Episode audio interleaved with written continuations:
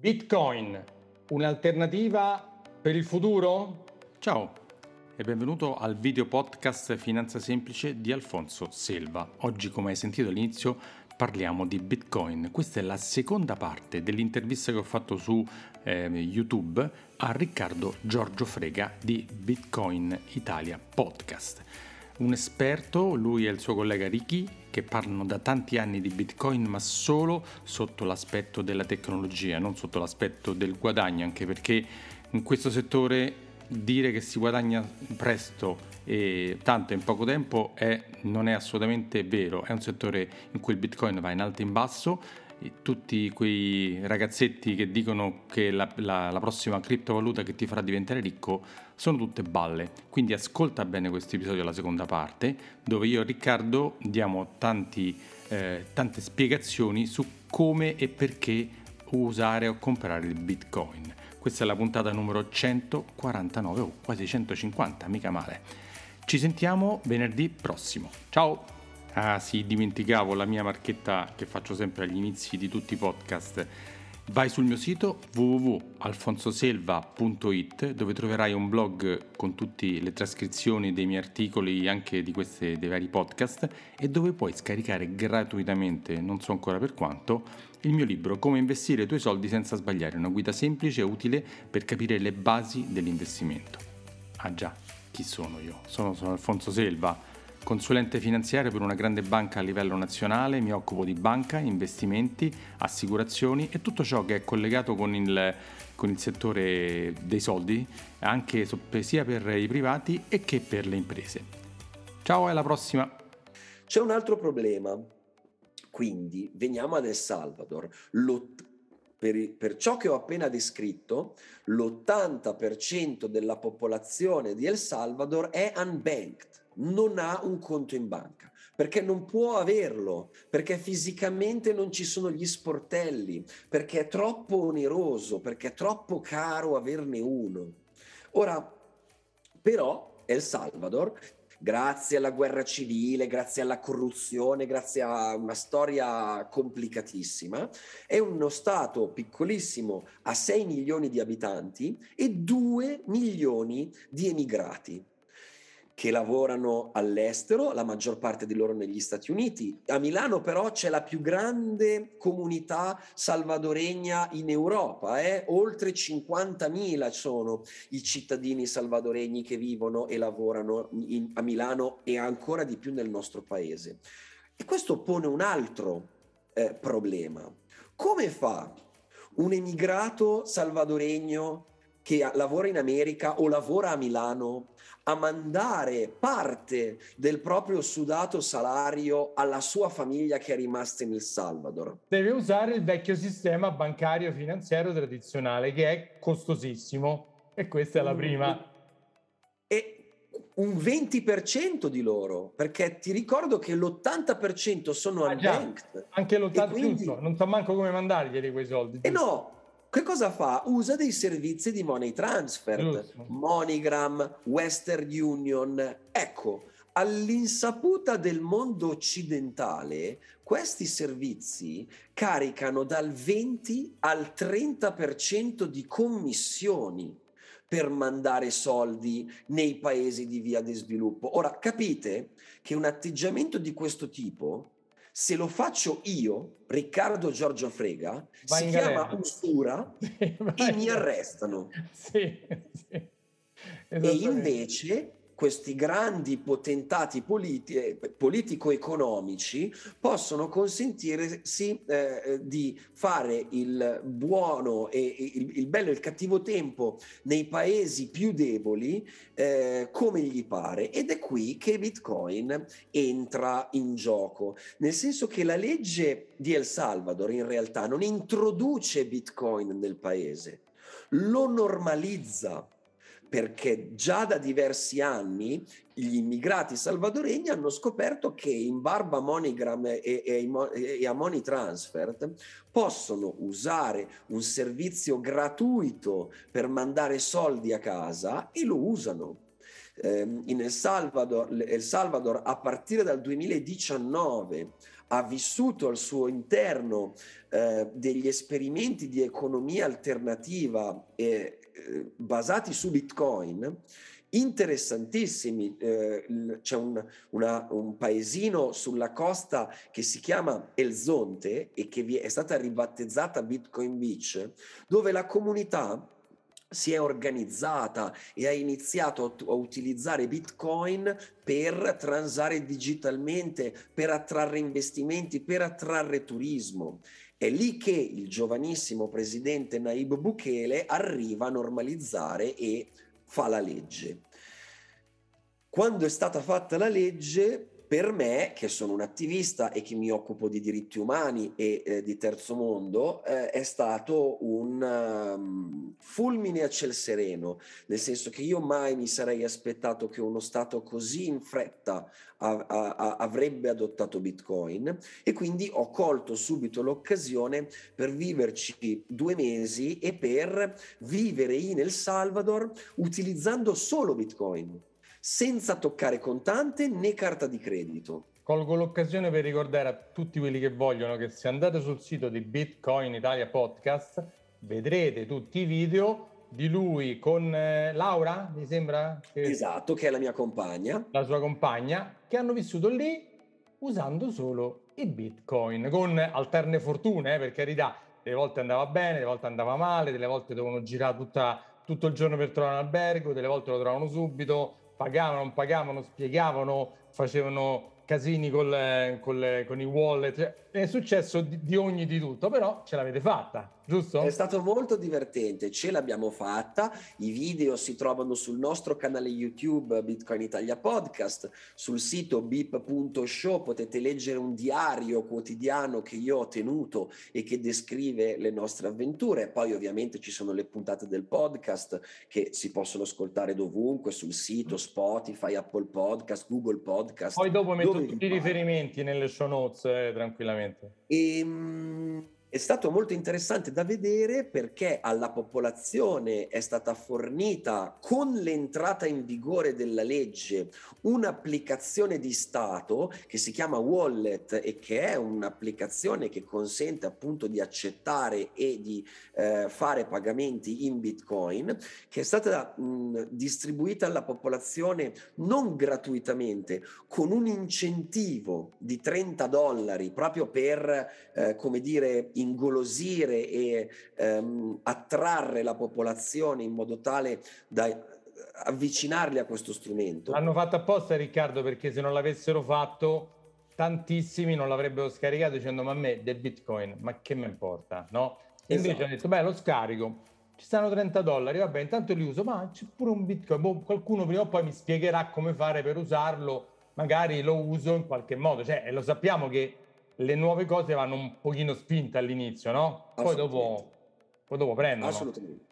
Guarda, ancora una volta c'entri benissimo il punto, nel senso che eh, i, con, con, tutta l'onestà intellettuale eh, eh, va detto che l'esperimento, perché di questo si tratta, è una cosa nuovissima, settembre 2021, quindi è presto per cantare vittoria, per tutti gli amanti del Bitcoin, ma soprattutto per i salvadoregni, le lacune che abbiamo evidenziato sono tante e sono evidenti. Eh. Come, di, come, dicevamo all'inizio, è un concetto talmente nuovo. Immaginatevelo eh, in una popolazione molto meno aperta, molto meno acculturata della nostra, che però ha tutti gli strumenti per potersene avvantaggiare. Perché, ad esempio, io una cosa che notavo, che, che ho notato, ah, non l'ho specificato, era la prima volta che io visitavo El Salvador, ho viaggiato estensivamente per lavoro nei paesi in via di sviluppo, ma mai nel Salvador. E quindi era anche per me un'occasione per conoscere un paese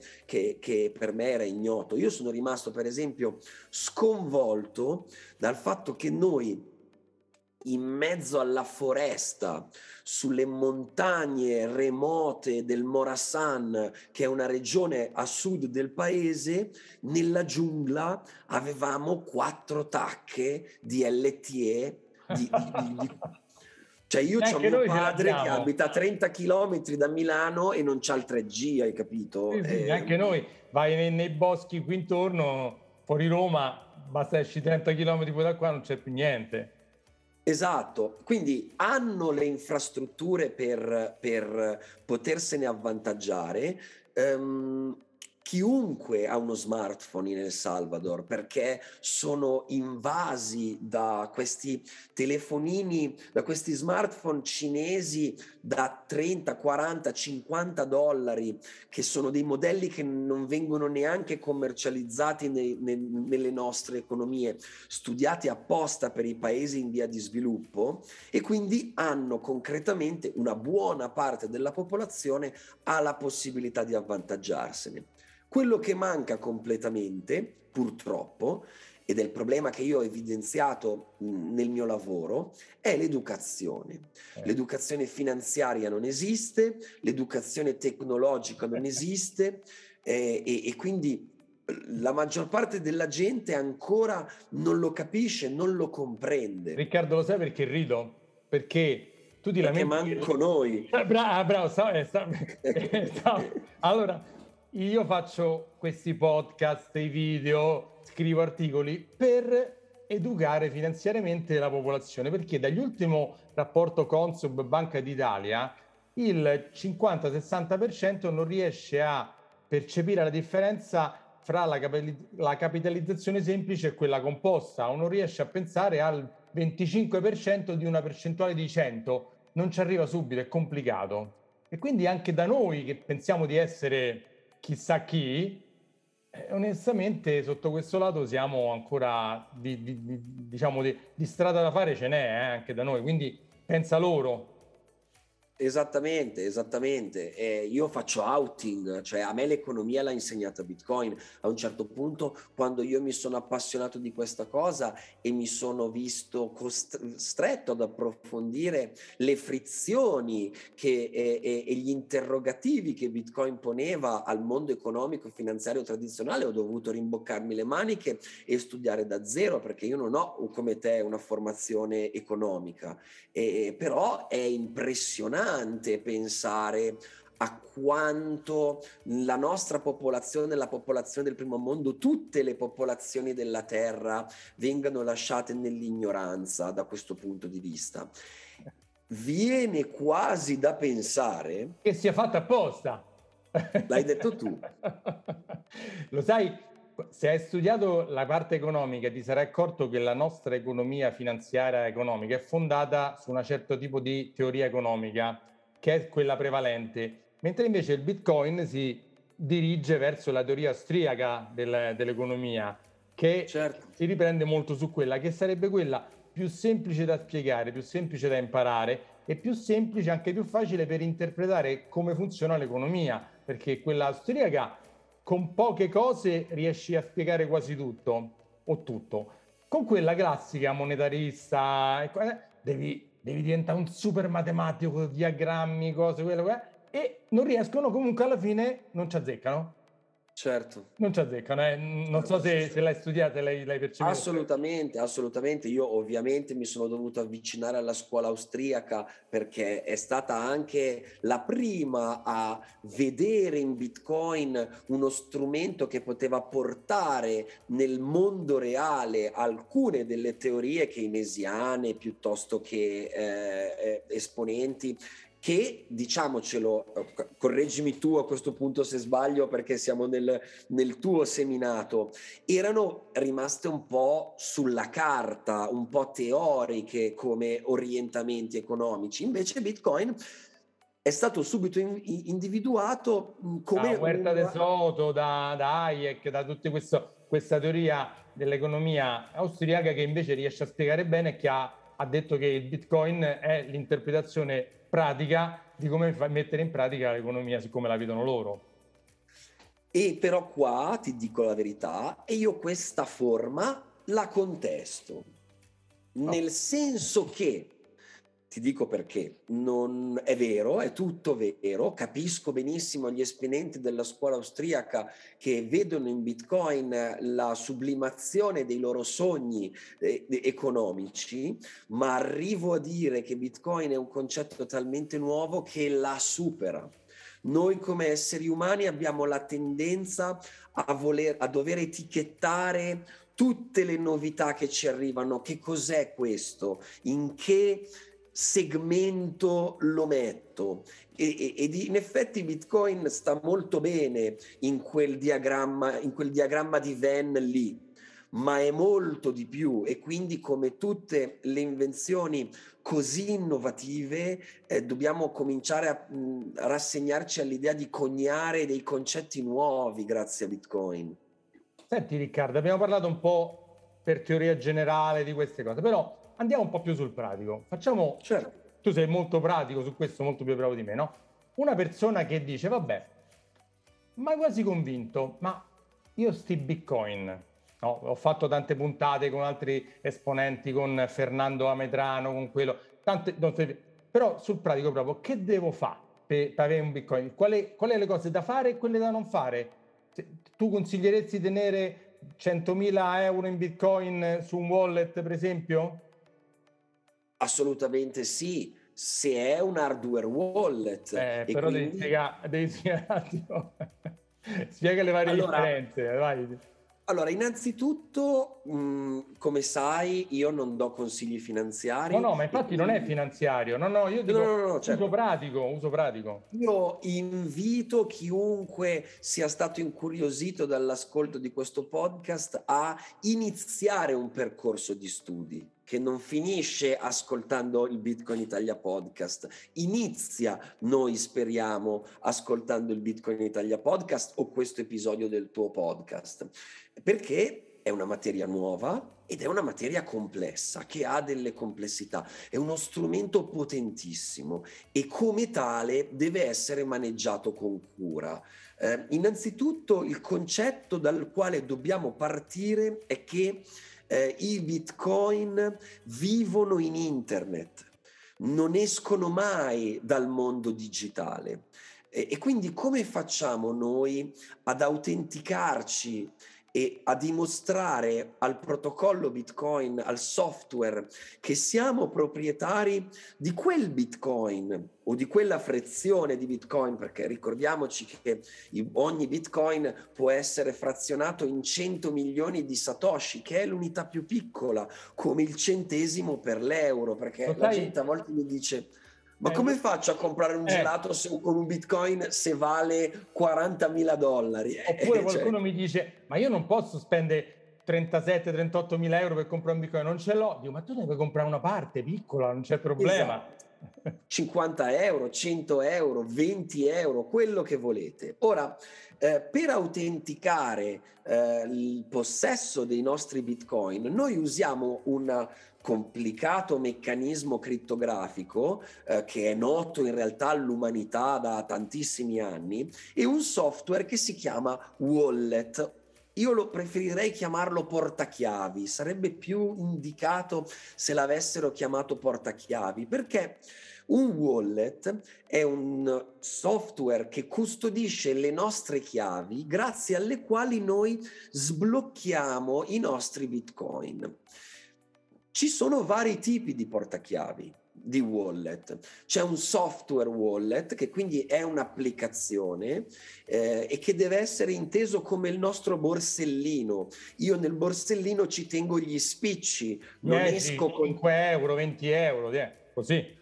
Non esco con 100.000 euro nel no, borsellino. No, no. Ehm, c'è poi un altro dispositivo fisico che si chiama hardware wallet, che è una specie di chiavetta che è si una usa... Specie, o può essere anche una scatoletta così, tipo un po' più piccola del, di quello del, del, di Sky, eh, diciamolo. Bravissimo, ce ne sono poi di vari tipi, sì, di sì. varie forme, di vari colori. Però questo, quello è un dispositivo che garantisce un livello di sicurezza superiore perché è offline, quindi non è col- direttamente collegato al- a internet. Non ve lo possono hackerare. Perché è, è molto, molto, complicato da hackerare, ve lo devono rubare e poi devono sapere quello che stanno eh. facendo. Ehm, e, e, e, questo dispositivo deve essere inteso come una cassetta di sicurezza. È la propria Quindi, banca, sei tu la esatto, banca di te stesso con questi bitcoin. Esattamente, ecco, questa che tu dici è una cosa importantissima, essere la banca di noi stessi. qualsiasi wallet che sia software o che sia hardware, quando noi andiamo a inizializzarlo, ci dà le nostre chiavi private, che sono un elenco di 12 o 24 parole che uno deve segnarsi e custodirsi gelosamente, sono come il PIN del nostro bancomat, eh, il codice per entrare nel nostro home banking, quindi una roba davvero preziosa. E quelle 12-24 parole sono la chiave grazie alla quale noi in qualsiasi momento possiamo dimostrare di avere il possesso dei nostri bitcoin. Questo che cosa significa? Facciamo l'esempio che hai fatto tu prima. Io ho un hardware wallet, me lo rubano, vado nel panico? Assolutamente no perché io ho salvato a casa mia le mie 24 parole, scarico un altro wallet, inserisco le mie 24 parole e ho di nuovo accesso ai miei fondi e quindi posso spostarle e metterle al sicuro, quindi toglierle virtualmente dal borsellino che mi hanno rubato. Facciamo un paragone ancora più calzante per tante persone. Io ho la mia mail io la mia mail la posso aprire sul mio computer di casa, su quello dell'ufficio, sullo smartphone, mi posso far pres- vado in una in uno internet point, ci, internet point e ci metto la, mio, la, la mia login e la password, quindi posso accedervi da dovunque. Lo stesso col discorso del wallet dove ci sono i miei bitcoin.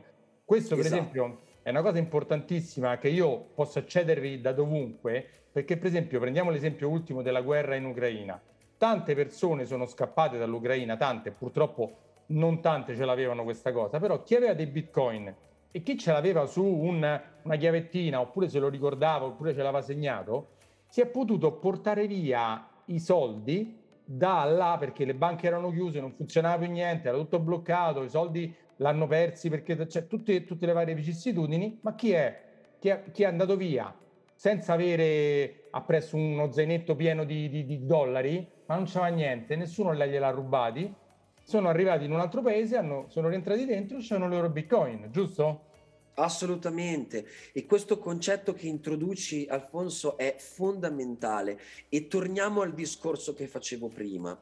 Ricordiamoci sempre che noi siamo dei privilegiati, perché se è vero che la metà del mondo è escluso dal mondo finanziario tradizionale, più della metà del mondo vive in paesi autoritari e dittatoriali e purtroppo il sistema finanziario tradizionale viene sistematicamente usato dai dittatori del mondo per reprimere il dissenso politico, il dissenso religioso. Facciamo un esempio su tutti. Siamo in tema Russia. Vladimir Putin, il principale oppositore politico di Vladimir Putin, Alexei Navalny, che oggi si trova detenuto eh, in una località segreta perché si è costituito, ehm, Alexei Navalny, quando Putin vuole colpire la sua organizzazione, gli confisca i conti in banca gli chiude i conti a lui e alla sua organizzazione. Che cosa fa Navalny? Inizia ad accettare donazioni in bitcoin.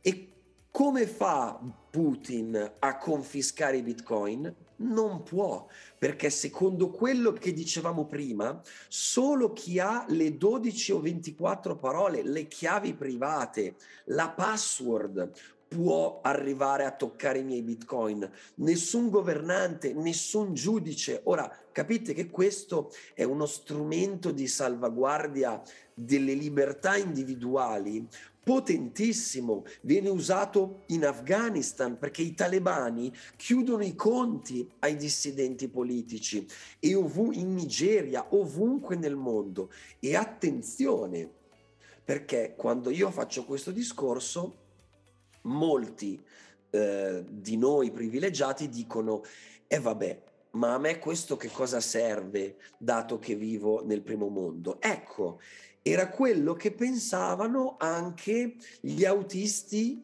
del Freedom Convoy canadese io non entro nel merito della protesta. Ho visto che l'ha intervistato il rappresentante dei camionisti. Esattamente. Racconta cosa ha detto, cosa è successo.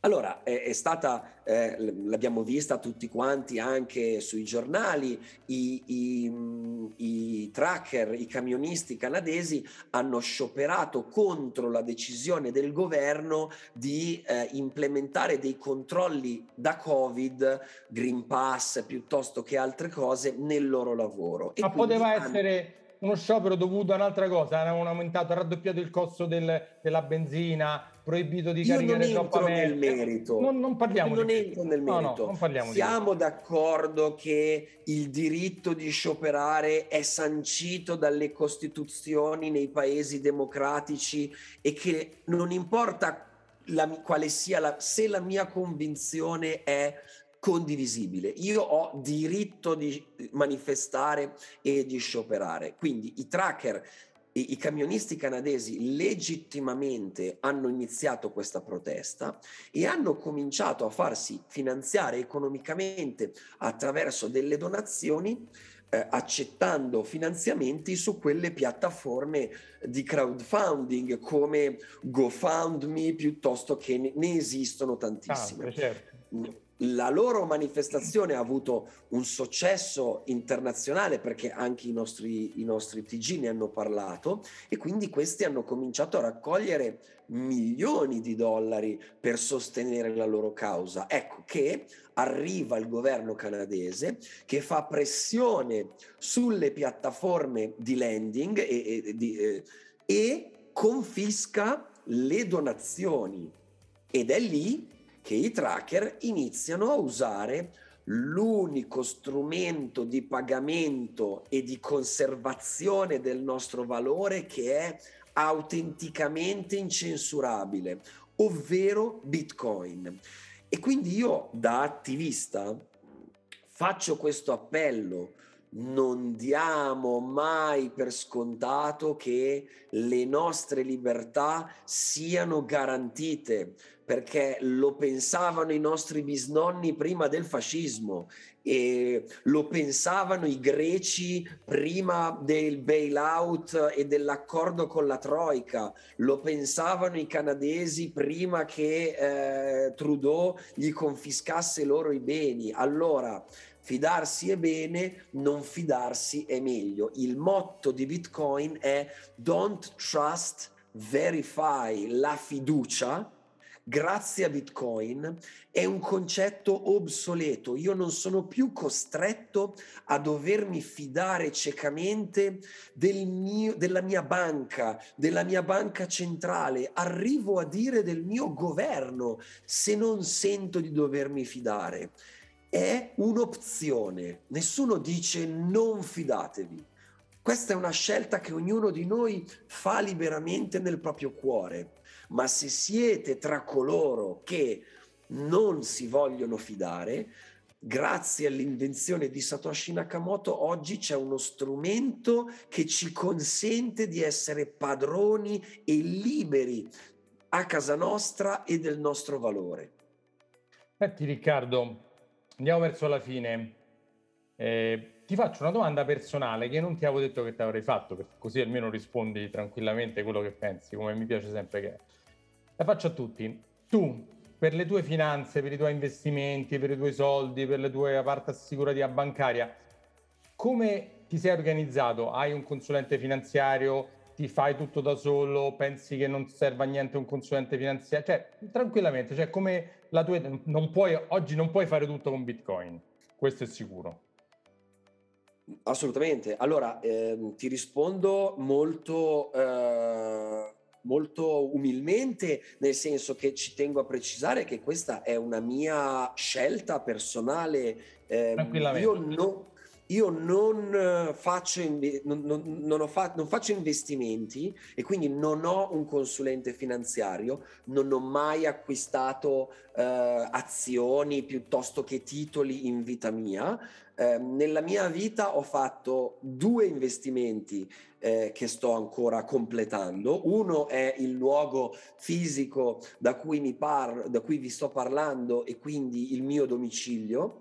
Eh, e quindi ho investito in mattone, potremmo L'hanno fatto il 70% degli italiani con, negli ultimi dieci anni con una perdita notevole di, di, di valore, anche se molti non se ne accorgono perché la casa non vai a vedere ogni tre mesi quanto vale, no? Ce l'hai, dici ci sto dentro, che mi importa. Però questa è, è un'altra cosa. No, diciamo che è quella sicurezza di avere un tetto certo. di proprietà sopra la testa che sarà un po' demodé, ma trovo ancora legittimo. ehm, e poi eh, ho eh, qualche risparmio eh, perché eh, capite bene che io nella mia vita ho scelto di fare l'attivista e quindi questo è una scelta che è antitetica alla ricchezza, diciamo, ma amo molto quello che faccio e penso che questo non abbia valore, non, abbia, non, non sia quantificabile, e, però ho scelto di non tenere i miei risparmi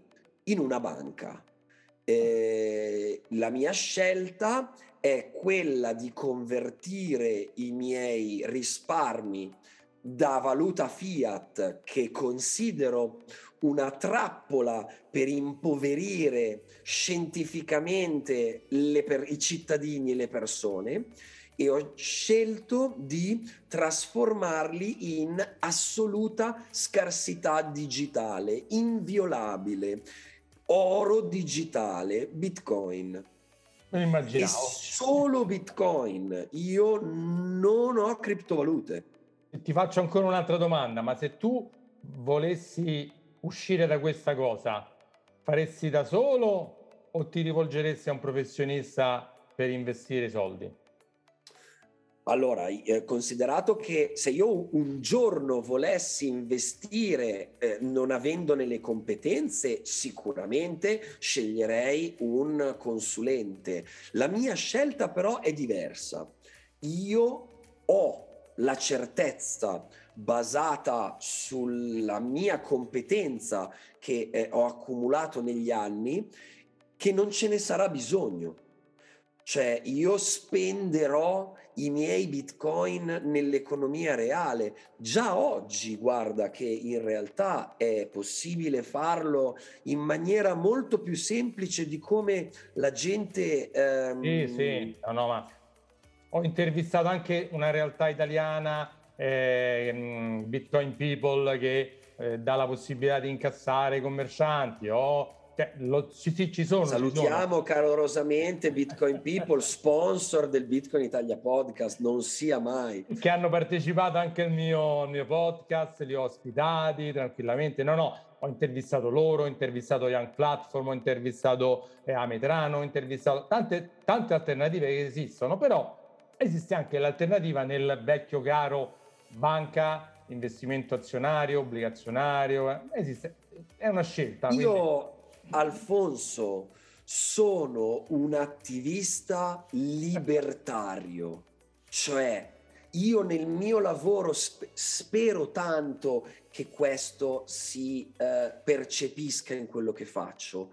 Io non cerco di convincere nessuno, condivido col, gratuitamente con chi vuole ascoltare le mie conoscenze e le mie competenze e lascio che ognuno, dopo aver approfondito, decida per sé, perché siamo individui nati liberi. Io mi sento medievale, quando per uscire dal mio paese devo far vedere un documento. Noi siamo cittadini della terra e dovremmo essere liberi di autodeterminarci in ogni modo possibile. Quindi io non condanno nessuno per le proprie scelte, pretendo che però chiunque rispetti le mie.